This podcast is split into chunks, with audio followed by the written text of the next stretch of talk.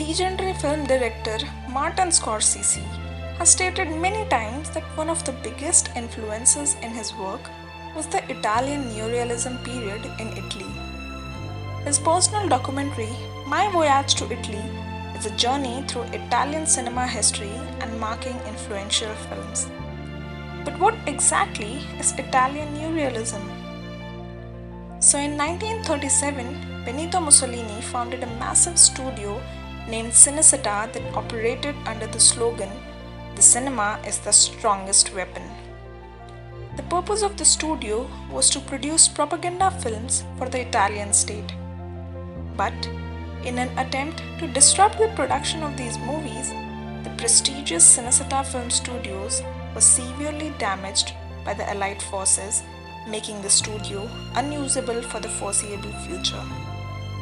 With a severe lack of resources but an abundance of real world issues to address, Italian filmmakers who had previously shot traditional productions at Cinecittà Film Studios were now taking to the streets with minimal equipment, non professional actors, and an unbreakable belief in their socio political purpose.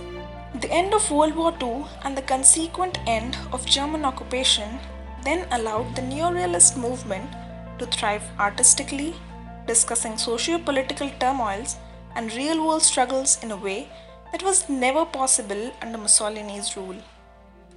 Called the most influential cinematic movement in the history of the world, Italian neorealism can be seen in the films of Roberto Rossellini, Federico Fellini, among other major neorealist directors. The movement never got more real than in Vittorio De Sica's 1948 classic Bicycle Thieves the scriptwriter for the movie was one of the most important theoreticians of neorealism. He wrote his screenplay in just four days after watching an attempted theft while sitting at an outdoor Roman cafe. My fixed idea is to de romanticize the cinema, he said. I want to teach people to see daily life with the same passion they experience in reading a book. With thoughts and philosophy as such, Italian neorealism stands more than just a cinematic movement today. It's an emotion for the filmmakers, and more importantly, it remains forever as an expression of the disparities and hardships faced by a commoner.